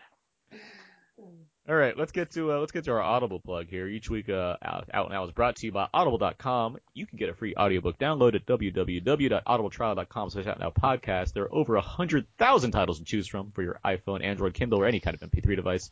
And for you, the listeners of Out Now, Theron and Abe, Audible is offering a free audiobook download. You can get a free 30-day trial along with that, which gives you the opportunity to check out their service. I have a book to recommend. Fitting of this week, it is called Gates of Fire, an epic novel of the Battle of Thermopylae by Steven Pressfield. and It's narrated by Derek Jacobi. Um, it's a here's the official description. Here is a mesmerizing depiction of one man's indoctrination into the Spartan way of life and death, and of the legendary men and women who gave the culture an immor- immortal gravity, culminating in the electrifying and horrifying epic battle of Thermopylae. Gates of Fire weaves history, mystery, and heartbreaking romance into a literary tale that brings the Homeric tradition into the 21st century. That sounds pretty epic, actually. I kind of want to check that out. Nice. Um, but you can download that book for free or any other book you find at audibletrial.com slash now podcast. And you get to check out their service. If you don't like it, you can get rid of it, but you get to keep that download anyway. Everybody wins. Everybody. Very cool. All right. So let's move on now. Let's get to a little out now feedback. Feedback. Thank you for that. This is, of course, where we go over the various responses that we got from our listeners over at the Facebook page, facebook.com slash out now podcasts. Uh, very happy to get all responses as always, and here we go. So we asked, of course, a favorite female villain. Rebecca writes Regina George from Mean Girls. Yes, that's pretty good. Uh, Miranda Presley from The Devil Wears Prada, And is Selina Kyle slash Catwoman considered a villain or an anti-hero? And to that we said yes at times. Ruben writes Michelle Pfeiffer as Catwoman, so there you go. There you go. They answer your own question there. Uh, Kyle writes Mary Tyler Moore in Ordinary People. Uh, wow, Joe, that- wow, that's an obscure reference. That's, that's awesome. The only problem is, is Ordinary People is a great movie. You watch it once, but I'm, has anybody ever actually gone back and rewatched Ordinary People, even though it won the Oscar? I don't know. Yes, I've seen it. I, I've Really? Seen, I've seen Really? it twice. Yes, yes, Really? yeah, yeah. See, that's one of those ones where you're like, you watch it once, that's it, you're done. You're never gonna watch it. No, I But saw it You're twi- telling me I that saw it Chariots twice. of Fire is like better than Raiders? Um, You're right. Okay. You watch it all the time. Char- Chariots of Fire. Remember how that course. influenced film? Chariots of Fire. Best Sorry, go. Uh, Joe writes Glenn Close, Bunny Boiler. April writes Anjelica Huston in Ever After. It made my blood pressure actually rise. Uh, Scott writes Barbara uh, Stanwyck in Double Indemnity. Great choice. Oh yeah, good choice. Robert writes Best female has uh, has to be either Kathy Bates in Misery or Helena Bonham Carter in Harry Potter for me personally. Nice. Uh, oh, yeah, Oh, now, okay. now, now you're treading on lethal ladies. So let me let me throw a couple of uh, a couple of lethal ladies in there for you. Sure, yeah. I would go Ellen Page for Hard Candy. I think was great. Nice. Um, Cecile de France for High Tension. Um, what was the other one? Um, there's a couple. What, what were we looking at, Jimmy? There was a couple of different different people, different performances. we were looking at. Yeah, there was a. Kathy uh, Bates, Cecile de France, Ellen Page. Um, oh, the um, I, I can't remember her name, but the girl who was in the Lucky Ones. She's, uh, I think Oh. she's, on, she's on the series. She Hell was on, yeah, she's on the series Hell on Wheels. She was great in that. Oh, Uh, she was terrific. The crazy Yeah, yeah, yeah. Japanese girl in Audition. Oh, Yeah, that's fantastic. Audition would Very be good. By the way, if you put High Tension on the Lethal Ladies list, I probably wouldn't go because I hate I- that movie so much. Really? even, even if Cecile, see that, you know what's funny? I tried to get a high tension, but Cecile, de, I talked to Cecile de France's people, and they said that she, number one, she's in France, so she's not coming back here for you know whatever. And they said number two, she doesn't really want to. I think she doesn't want to associate with that movie because she's Oh. doing more dramatic fare. yeah, so, yeah. Yeah. yeah. So. Although I, I, I think High Tension is a uh, High Tension is a great movie. You're completely wrong on that, by the way. I, eh, I I hate the twist so much in that movie. But but you know what? People always tell me that, and I'm like, well, in, in the beginning, spoiler alert for anyone who's ever seen it, you're watching a movie told by a psychopath. Je- Jeffrey Dahmer isn't going, well, I did this and I did that. He's not telling the truth. They're twisting the tale. That's all that is. I get that, That's but why- I was already disliking the movie leading up to that, and that did not help me. How, dude? Yeah, yeah you're you're totally. I'd have to but that's okay though. with the- this group here, Aaron. Anyhow, uh, William writes Misery. Uh, Adam writes Glenn Close in Fatal Attraction. I want to say Steve. Steve. Haven't heard from this guy before, but hey, welcome. Uh, Steve writes she might be classified as an anti-hero, but some people um, call Catwoman to be a villain, so she's definitely one of them. Uh, Phil writes Harley Quinn. Philip writes Bellatrix Lestrange. Uh, Mhm. Jason writes Poison Ivy as the overacting and overchewing the scene in Batman and Robin. And when I saw that, I thought this is a, in no way a real thing. And Donnie Salvo writes Betty White. Oh, wow. Oh, So, she's is about for like Lake Placid? Is that what we're talking about? Like, I guess so. Oh, Yeah. that, she upset, she upset Al, that crocodile. Why, why'd you eats put that on the list? Betty White, Lethal Ladies, Blake Placid. That's you know I never thought of that. That was a good idea. Hey, I was gonna say you want to go really obscure. Uh, a movie called The Woman. Um, Oh, Pollyanna Pollyanna McIntosh plays this kind of feral woman who gets taken in by this this uh, this this domesticated family, and they try to domesticate her. And it man, it's I mean the movie is so hard to take, but she is so brutal and brilliant, and just oh, it just disturbed me to death. So it, it- I, that would have that might have been on my thing if I was, but as a last resort because it's such a hard movie to get through. or so. even uh, Lucky McKee's first movie, um, Yeah. May. May. Yeah. Absolutely. Yeah, yeah, yeah. Wait, wait, And wait, Angela wait. Bettis, yeah. We're forgetting about Nurse 3D. Yeah. I, she's not only bad. I mean, it's it's it's it's one of those so bad performances. It's brilliant. She should get an Oscar for how badly good that is. What's oh my name? god. Paz, Paz de la Vega? Yeah. Paz, Paz- Paz de la Huerta. Huerta, yeah, she's Who who I feel like I, I know I feel like I know her body better than my own body. She's naked so much in movies. She she refuses to wear pants. You know what's weird in Nurse 3D though? She always wears a bra. She never wears pants. okay. So you see everything below the waist, but you don't. You never. You hardly see her breasts. But it's like, yeah, she's allergic to clothes. It seems that given everything she's in, Enter the Void, Boardwalk Yeah. Empire, uh, the what's that the Jim Jarmusch film? Um, God, that's gonna kill me. I don't care enough. Um, anyway, Yeah. move on. Let's get to the next question.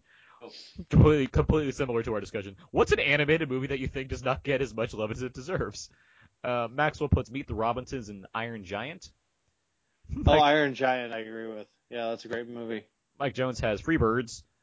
Um, Scott Boo. Scott has well Scott has well it's claymation, but Wallace and Gromit are fantastic films. I agree. hmm Yeah. Marcus, friend of the show, Mark Robbins, Marcus Robinson has The Brave Little Toaster. Um, Jose Cordova, friend of the show, has Oliver and Company. Joe has Wizards by Ralph Bashki. George has Summer Wars. Jason has Wreck It Ralph because it was upstaged by Brave at the Oscars, and uh, Megamind. Uh, Danny has Cloudy with a Chance of Meatballs. Yes. Um, and Tyler has The Black Cauldron. I consider it Disney's forgotten gem. The story is incredibly well done, even if it's a bit too scary for tar- target audiences. And then we asked, uh, what's the best sequel that does not feature the original lead character? Maxwell writes, I'm not sure if one exists. Maybe the next Karate Kid. Oh, God. Uh, uh, Jason writes, Darkman 2, because I didn't see Liam Neeson's face anymore. That's a weird answer. Philip writes, Escape from the Planet of the Apes. Tough question. Uh, Joshua writes Halloween 3, which is a very good answer. Uh, and Brandon writes 28 Weeks Later, which is an even better answer. It's a great answer. Um, a key one that I thought of was uh, Silence of the Lambs.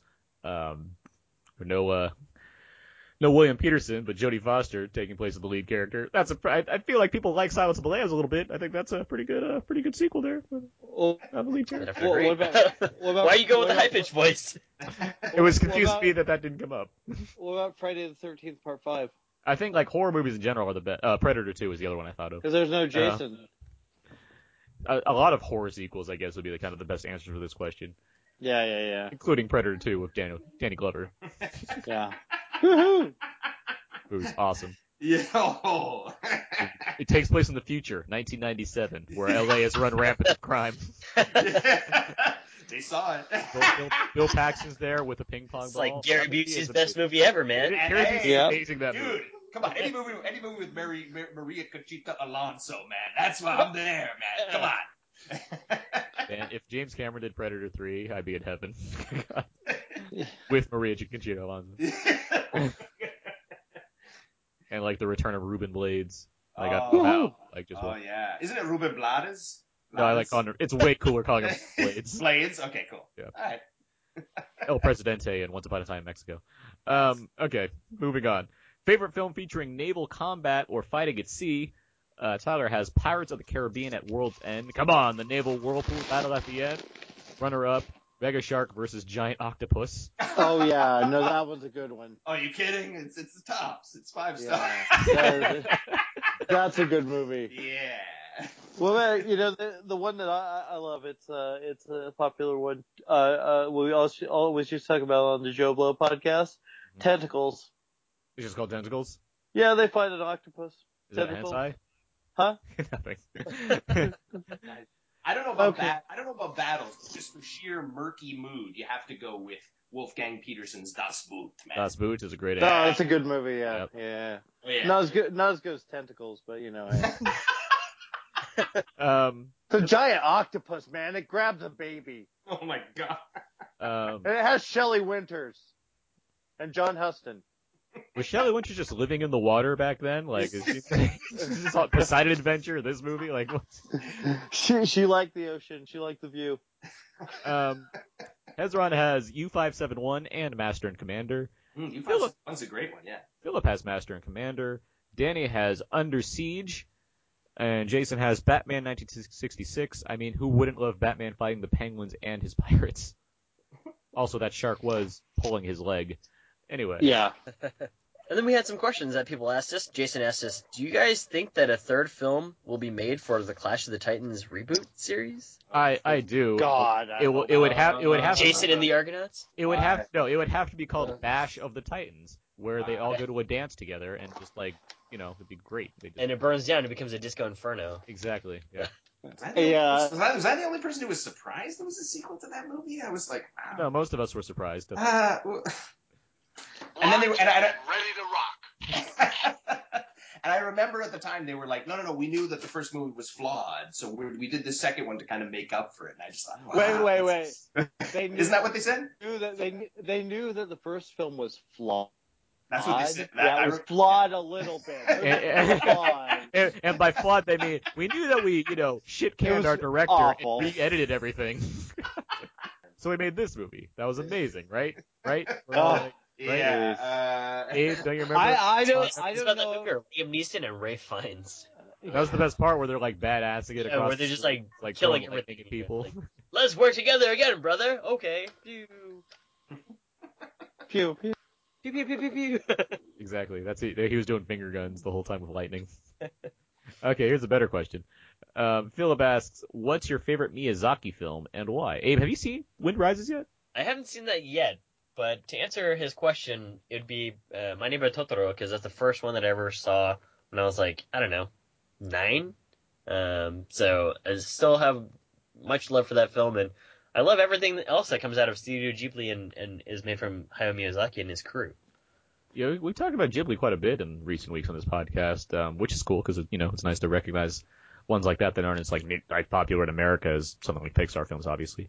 Um, I've said previously previously as well, uh, Spirited Away is my favorite Miyazaki film. I uh, Mine too. yeah, it, something about the imagination in, in, on display in that film, which is you know comes with every Miyazaki film, but that that one in particular really stands out to me. I really love the story. I, I love how it kind of. I, I, I love the story overall in that film the most. Uh, that said, I have not seen every Miyazaki film, so I am, you know, I still want to be able to do so at one point. Especially this movie called Porco Rosso that I haven't seen. That sounds really intriguing to me. So Rosso, yeah, yeah, yeah. That's uh, the one where the guy turns into a giant pig or something like that. yeah, Yeah. yeah. And then Jason asked us again, uh, do you think that we'll get an Unbreakable 2? And my answer is probably no. still still breaking. Unbreakable.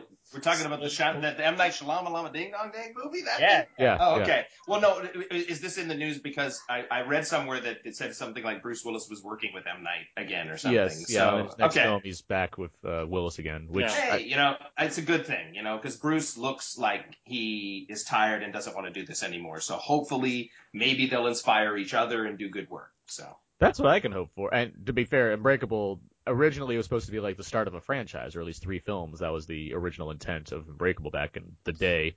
Obviously, that didn't happen, and I don't really see that happening now. But that said, putting Willis and Shyamalan back together, I mean, Shyamalan's two best movies star Bruce Willis. So Right. There you go. It's, it's not exactly. I feel like inspire it's each not- other, damn it. yeah, exactly. And Willis, as much as I will dog him for days for God, Die Hard, uh, Good Day to Die Hard. I mean, he, it's very obvious at this point, to the point where you can see it on his face in Oh, the yeah. film, where he's only, he only wants to work when he's working with a director that challenges him. So. Right. Putting him back with a person that he's familiar with as a director, I can only hope that inspires him to really put forth the effort, like he did in something like Looper, as opposed to something like Red Two. Yeah, Red 2. See, that's the thing about Red 2. I saw it and I was like, everybody looks like they're having fun in this movie except for him. Yeah. He looks miserable. And I was like, it's on your face, dude. It's not, it, it's not cool. So yeah, hopefully they'll inspire each other. It would be nice. Yeah. So next up, and I have an answer for this already. George asks, "What 80s slash 90s cartoon would you like to see make the jump to live action movie?" It's already been done. Abe, I'm I'm pretty sure we can both say TaleSpin. Yeah, no, absolutely. I would love to see Blue the bear flying a, an airplane around. I had those McDonald's toys from TaleSpin back. in the. OEO. But mine's already been done. It's already Teenage Mutant Ninja Turtles, done in 1990. So I mean, technically, it was a comic book before it was a movie or before it was a cartoon. cartoon. Yeah. But So shut up, Abe. What about Jimmy Gem or uh, Jason, you guys have an answer? That's a tough, you know, my stuff's already been done because I, I watched Spider-Man and uh, Stan Lee, Spider-Man and his amazing friends. You know, I, I grew up with that stuff. So I, all these superhero movies are like, are, are like my mecca. So it's all good. Good for my Aquaman movie. And lastly, Jason asked us, what do you think of the Nut Job 2 coming like out in Aquaman. 2016? That's a question for Jimmy. What do you think about the Nut Job 2 coming out in 2016?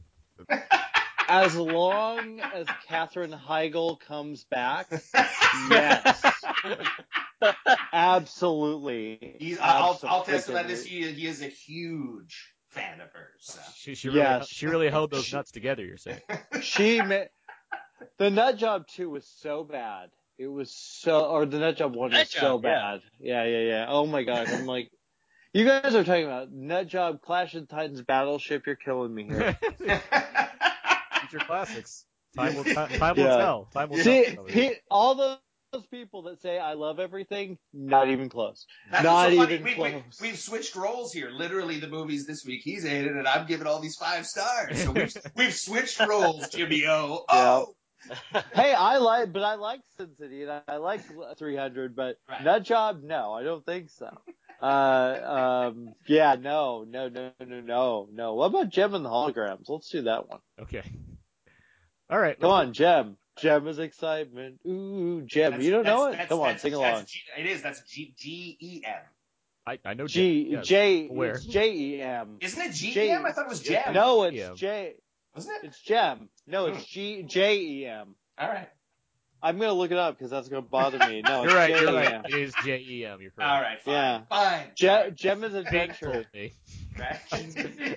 Abe told me it was a she. I don't know. Just All me right. whispering, whispering the wrong answers in your ear. All right. That was out, that was out enough feedback. feedback, feedback, feedback. Thank, thank you everyone feedback. for writing in your questions and answers for us. And we have plenty of questions as well. We of course can't get to all of them every week because we have, you know, we have to carry things on. But they will be answered in due time. Let's do a little box office talk right now. Each week we go over the box office totals, find out if our previous predictions were anywhere close to what actually happened. Abe, do you remember what you predicted for 300 Rise of an Empire last week? I want to say second place, and I said something like 25 or 28. You said 38 second. Oh, yeah, there you go. Uh, Jordan said second place of 21. I said first place with 34. Phil said second place with 35. I was correct in thinking that it hit first place, which it did, but I was still off by about 10 million because 300 Rise of an Empire hit 45 million with this weekend. Um, pretty Good strong, for that. pretty strong for a sequel to a movie that's you know way overdue at this point. Like it did a good good chunk of money there.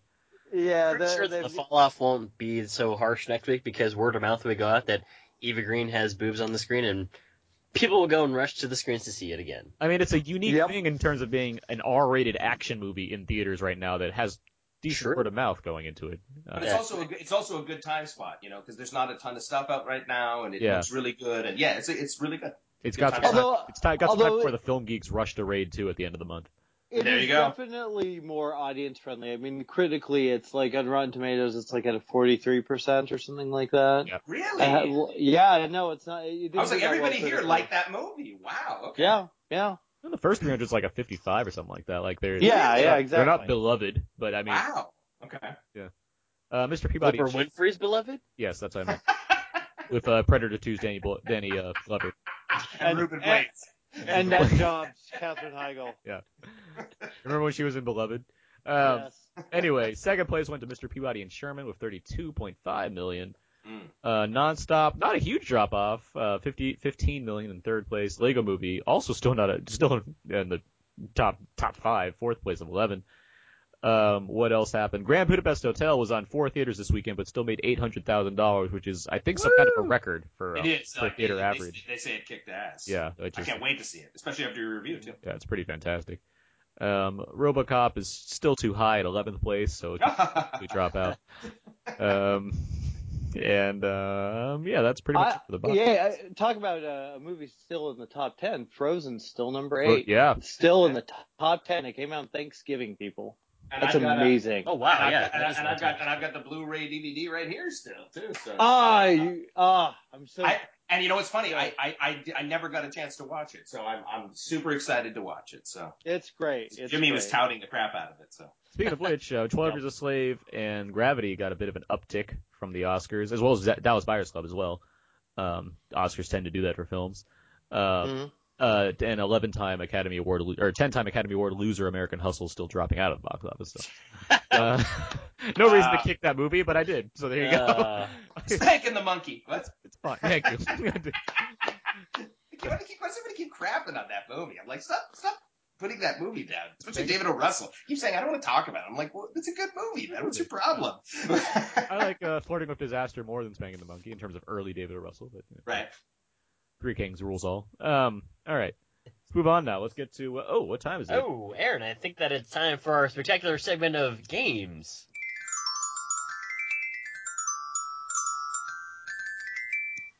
Rise of a Xylophone Empire. Exactly. I was gonna, I was gonna say, was that Abe's magical fingers doing that? That's awesome. Oh no, I I I, tit- I tittle the I, I I um I hit I hit the old ivories for that one. All right, so I've got a game here for you guys this week. It's it's our uh, it's our regular game of alternative movie titles. Okay. All right. So, So I've got you got to 10 ex- questions. You have to explain this game to us. Absolutely, yeah. I've got ten questions, and they are movie titles that I've used at the th- uh, that I've used a thesaurus for to get different wording. So, for instance, if it was like Arachnid Boy, it'd be like Spider Man. Gotcha. Okay. Got it. Okay, and so and we should call out our names first before Yes. answering. In order Right. to, Yeah, to, that's- to, to buzz your in. buzzer. So Yeah. yeah, so, so yell out your own name first and then answer the question. That's to, to buzz in. All right. Here we go. Ten questions. Twelve point eight kilometers. Um, Twelve point eight kilometers. I'm gonna use conversions real quick. Hold on. um, Jason. Jason. Is it? No, it could be anybody. Gone in 60 seconds. I don't know. Not got in sixty seconds. what was the distance again? Twelve point eight kilometers. Oh, you're Uh, killing me. Aaron. Aaron. Uh, I don't 16 blocks. No. Oh wow, that you pulled that one. I out. pulled That's that one out. Sure, that's awesome. nice going. Yeah. Jimmy. Die Hard For the 5. steal? Uh, I have no idea. Eight mile. Eight mile. Oh, Wow. You know what's? I, I was thinking that, and I'm like, no, Jimmy! that's not it. I was trying to think of distance it. movies. I couldn't think of any. Yeah. But thanks. Never for, mind. I didn't know we were playing a math game, Abe. Do, do, do, That do, one do, goes. do. I guess. Next one. The quietness of the kid. The quietness of the kid. And think of the kid The- as an animal. The Silence of the Lambs, Jimmy. With Jimmy, yes, Silence of the Lambs. Yeah, yeah, yeah, yeah, yeah. That's it. The kid is a lamb now. All right. Yeah. Sure. Got it. All Uh, rodent guy coming back. Rat Boy, the the Return of Rat Boy. I don't know. I don't know. R- what was it? Rat? Was it Rodent guy coming back. Answer this. coming It's back? actually, it's actually more of a, a rodent. He's actually more of a mammal guy. But What? Oh, yeah. You mean now you're going into the manimal territory? What are you talking? yeah. about? Uh, Think of uh, think of uh, Tim Burton. um, Aaron. Batman Returns. Sure, yeah, that, that's it. It's not a rodent at all. No, it's not. No, that's that's not. that's. There's, if there's right. one thing it's not. It's a rodent. Yeah. I thought of that one in my sleep. All right, next one. Jogger, jogger. Aaron. Runner, Runner, runner, Jimmy. Yeah. I Oh, it look at you jumping in with an answer, you bastard. I said it first. I said my You name. shout Yeah, you gotta say your name. You're Buzzed cheating, Jimmy O. That's that's a stupid rule. We all know everyone. That's that's how you get organized, Jimmy. That's what, that's how you prevent these kind of things from happening. Screw organization. I got that one. Uh, next question. The solo cavalry. oh, The Jimmy, solo- Jimmy. the lone Lone Ranger. That is correct. There you The go. last stand. A decent amount of nice guys. Aaron. Aaron. A few good men. That is correct. yeah. Next one. Highest pistol. Highest pistol. Aaron. Aaron. Top Gun. That is correct. Oh, It's very nice. It's good. All right. All right, next one. Steep devotion. Steep devotion. oh, Jimmy. Jimmy. Higher love. I, I don't know. Ooh, almost, but no. Hi- oh, okay. Never mind. Aaron. Aaron. Vertical limit. Not vertical limit. All right. Steep devotion. With the steel there, Jason? Keep thinking, I keep thinking Immortal Beloved, but that has nothing to do with Not immortal beloved. It was high fidelity. High fidelity. Oh, okay. Uh, All right. Great. Next one. Shattered Spine Peak. Oh, I, Jimmy. Jimmy. Brokeback Mountain. That is correct. to pull that one. That seemed like it could have been vertical limit also. Yeah. Could have been. And the last one. Chris O'Donnell classic vertical limit. Good old Chris O'Donnell. Who directed that? Is that um? That's who's that? Who directed Vertical Limit? Limit? Come on, guys. Oh, that's gonna bug me. Who did? It's not Verhoeven. It's not like McTiernan. It's like someone else in between there. Was it Renny Harlin? Or what? Is it? It's Wait, uh, no, Martin no, No, because he did Cliffhanger. So Yeah, he did Campbell Cliffhanger. that did Vertical Limit. Vertical Limit. Martin Oh, Campbell. There we go. Yeah, Goldeneye, and yeah, Martin. I knew it was like one of those kind of '90s action guys. Okay, Martin Campbell. Okay. Yeah. Last one here. An extended smooch goodbye in the evening. Jason. Jimmy. I heard Jimmy. Jason. I heard Jason. Jason. I heard first. Jason first. Yes, the long Shane Black written, Renny Harlin directed, the long kiss goodnight. That is correct. What if that wasn't the right answer? I would look really stupid. Then a winner with four is Aaron, next is Jimmy, and last is Jason. there you go. Yeah. Always end Yep. with a bang. Is that it? Is that all the games? That is the game. Good. Okay, it's been a long show, so good. We don't have time. We don't have time for more games, Abe. Let's, Get uh, off my plane! oh my god. my favorite, my favorite Harrison Ford at this point now is him presenting the three best pictures at the Oscars. Every year we have lots of best pictures. but this year we have three that I'm going to announce right now, full of action, excitement, and a lot of blood. The Wolf of Wall Street was Martin Scorsese's. Like it's just like, and the way, like he said, exhilarating, and like the least exhilarating way you could ever say the word exhilarating. Anyway, the nominees. Um, okay. Uh, let's do a little Out Now presents what's out now. These are new movies coming out on DVD and Blu-ray this week, and we got quite an assortment of movies here um, that I most I all liked actually. First up is Hunger Games: Catching Fire, which is actually out now. Um, actually, by the time Yep. the podcast comes out, all these movies will be out. But yeah, Hunger Games: Catching Fire, uh, The Book Thief, um, which is fine. I thought it was a fine movie. Um, it didn't need like I don't know if John Williams' score needed to be nominated for an Oscar, but it's a good movie. Um, Homefront, which I really enjoyed. I thought Homefront was awesome. I did too. I, I'll give you that one. I liked it. Homefront was sol- that was a solid James Jason was fun. Statham It action. was, it was a Yep. Statham flick, yeah. It's a Statham Yeah. like '80s old school kind of action movie. Yeah. Yeah. Yep. Um, Out of the It was fun. Furnace, uh, Out of the Furnace with Christian Bale and um, Casey Affleck. Um, good performances in that movie. Not a great movie. Yeah. Good performances. I liked it. It was a good movie. It was decent. It was decent. And of course, Inside Llewyn Davis, which I believe at least three Ah. of four of us have on our top ten list from last year. That was number two on my list. It's fantastic. Love it. Jason, did you see uh, Inside Llewyn Davis? I did, yeah. It's Yeah. not. It was not on my top ten list. Did you like it?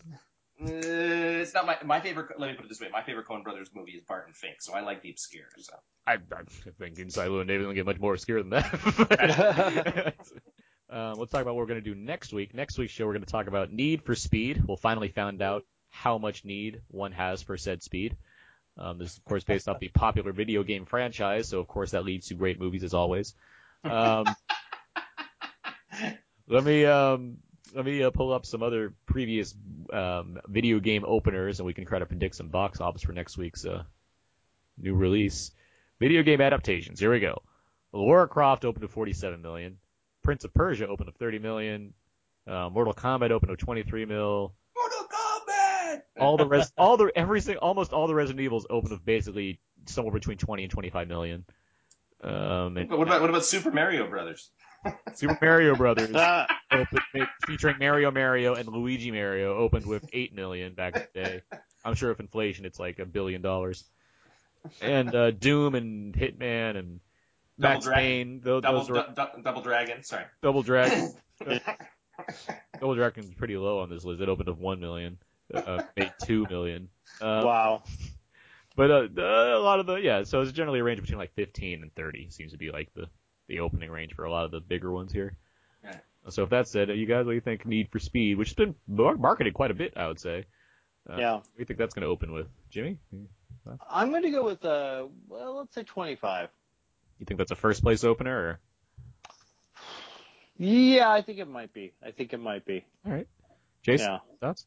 Mm, I, I had, you know, I, I didn't even know it was based on a video game, so I would say like, fi- I would say like 15, and I don't think, it, and I certainly don't think it's going to be first.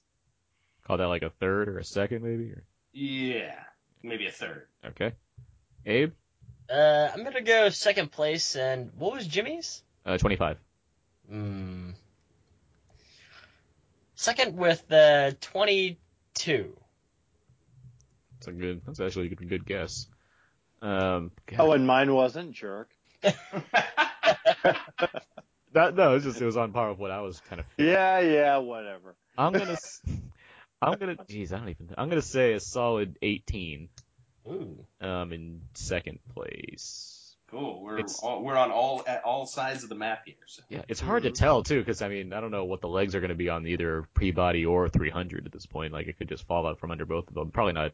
Well, because Lego Movie's still doing strong and Frozen's still up there, so it's like there's so many Yeah. there's so many options for kids right now, so that's not too much of a thing. And Yeah. this is like cars and stuff, and people like cars, as we know by um, future classic Getaway with Ethan Hawke last year. Uh, I know Jimmy Ah. loved, Jimmy loved Getaway. Jimmy, Oh, he's Oh, a huge. He's a, he's a, he's a huge fan. biggest. Getaway fan. I think his his quotes on the poster: best movie Wow. this year. S- Selena Gomez's best work. Selena Gomez is best movie since Spring Breakers. Since Spring Breakers, right. You guys are really killing me with these, these bad freaking movies. I have nightmares about how bad that was. Well, That would have been on my top top three worst films of last year. Well let's hope Easy. You, let's hope you It go to sleep in a few minutes because that's going to do it for this week's episode of Out Now with Aaron and Abe. Uh, long show, but I enjoyed it. Uh, you can find more of my work on my personal blog, dakotazeek.com, where you can find all my written movie reviews, as well as at whysoblu.com for all my Blu-ray reviews, and at twitter.com slash Aaron's PS4. Abe? You can find more fun stuff at walrusmoose.blogspot.com and twitter.com slash walrusmoose. Hashtag, I, I don't know what to hashtag this week. That's a long hashtag. uh, Jimmy O, where can people find more of your work? Well, you can find me on JoBlo.com and of course arrowinthehead.com and you can find me on Twitter, Jimmy to the O, and of course Facebook under my name James Oster with no. There you go. Jason Coleman. Yes. Okay. So you you can find any reviews, any interviews I do. I actually have one coming up uh, this week with Clancy Brown from Homeland. So we talk a little bit about the Kurgan and about working with Kathryn Bigelow on Blue Steel. So you can check that out at starpulse.com. And of course the uh, festival events and stuff that Jimmy and I do. I already set up the Facebook page, so it's facebook.com flicks for fans. It's F O R fans, flicks for fans, and you can check out all the events we're doing there. And of course, if you want Lethal Lady tickets for Saturday, March the 29th, want to join me and Jimmy and Aaron, we're all going to be there. Um, just go to crestwestwood.com and you can get your ticket. Awesome. Um, really looking Yep. forward to that. Yeah. Um, and yeah, you can find, of course, all the other episodes of Out Now with Aaron and Abe on iTunes and at Stitcher, as well as at hhwlod.com. That is the podcast network that hosts our site along with the, our show, along with the other fine shows there about comics and games and fun stuff like that. You can also find our episodes over at outnow.podomatic.com as well as youtube.com slash outnowpodcast. And feel free to email us at outnowpodcast at gmail.com. Let us know your thoughts on 300 Rise of an Empire or anything else that's recently come up on the show. Also, find us over at facebook.com slash outnowpodcast and tweet at us at twitter.com slash outnow underscore podcast.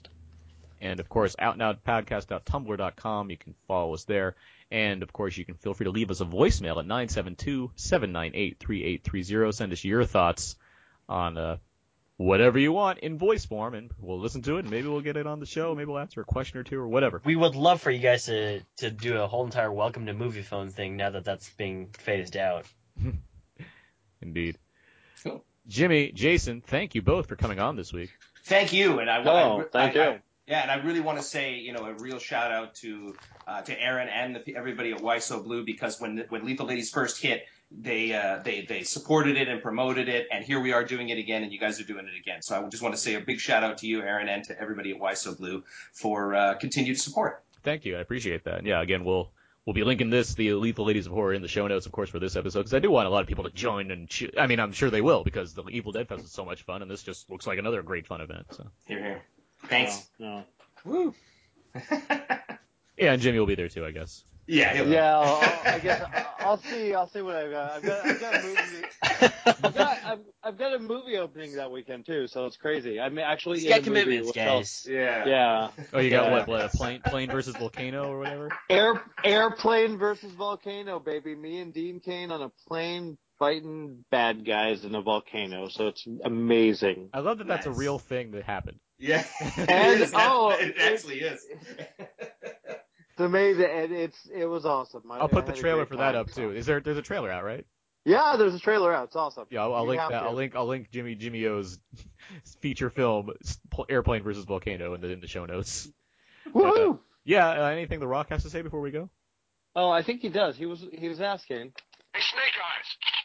Time to take out the Cobra trash. It I is think time to you've take said out. that like twice. There's a lot of but trash to take out, though. The Yeah, Yeah, there's Cobra's lot. are mess- according, according to Jimmy, you know the, the bad movie. Yeah. Co- Cobras Yeah, are exactly. the messiest of snakes. People know that. That's a fact. That's But anyway, that's going to do it for this week's episode. Thanks again, guys, for coming on. And until next time, so long. And goodbye.